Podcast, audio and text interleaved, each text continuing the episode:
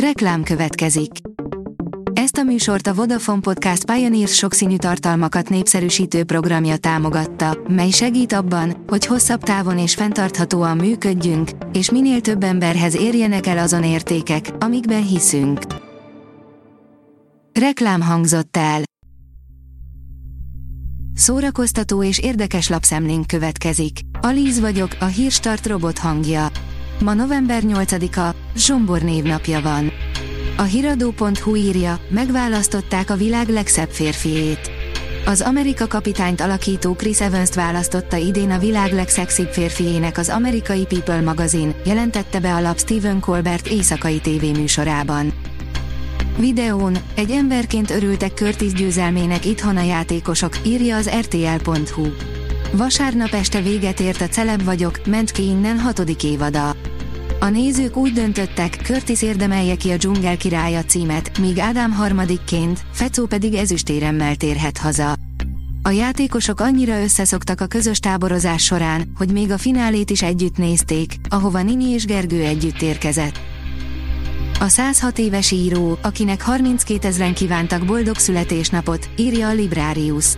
Mihály Sora 98 évesen újra nősült, és előre haladott kora ellenére szellemi frissességről és erkölcsi tartásról tesz bizonyságot. Megérkezett a törbeejtve folytatásának teljes csinálója, írja a Player. Rian Johnson törbeejtve című moziát nagyon szerettük, és ezzel annyira nem voltunk egyedül, hogy a Netflix meg is vette a folytatásokat tokkal vonóval.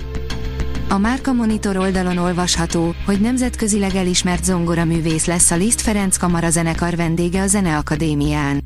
A Liszt Ferenc Kamara zenekar a Zenevilág napján megtartott évadnyitója után november 9-én rendezi meg Zeneakadémiai sorozatának második hangversenyét. Az együttes vendégeként debütál Budapesten a fiatal brit zongoraművész Benjamin Grosvenor. A konyhafőnök VIP feszültségével fűteni lehetne, írja a 24.hu. Nem való stresszes nézőknek a konyhafőnök VIP, az ugyanis úgy fokozza a drámát, mintha emberéletek múlnának a szuvidált nyúlcombon. Azért jól szórakoztunk.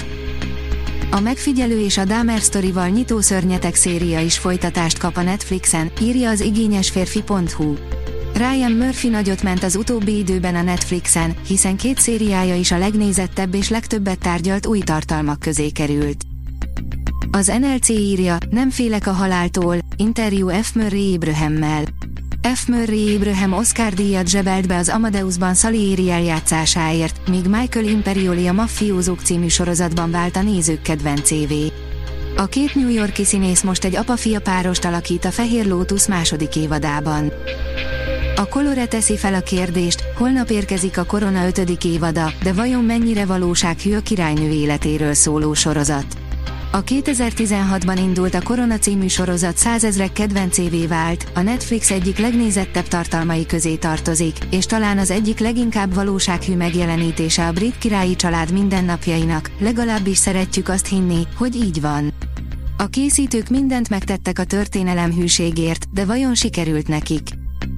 A Telex írja, a futás mágiája ott működik igazán, ahol már levegőt sem kapsz. Egy skót antropológus 15 hónapon át futott profikkal Etiópia hegyei között a legvadabb edzőterepeken, és eközben megismerhette az atléták babonákkal, misztikummal és gyakorlati bölcsességgel átszőtt világát. A Felhők felett futni című könyv szereplői egymásból merítik az erőt, és hitük szerint időnként valaki ezt el is tudja lopni tőlük. A hvg.hu írja, december 8-án árat emel a Disney Plus, jönnek a reklámok is. A Disney közölte, december 8-tól mennyit kell majd fizetni a filmezős sorozatozós streaming szolgáltatásért. Az Egyesült Államokban már megjelent az árlista, ami majd globálisan is irányadó lehet. A Hírstart film, zene és szórakozás híreiből szemléztünk.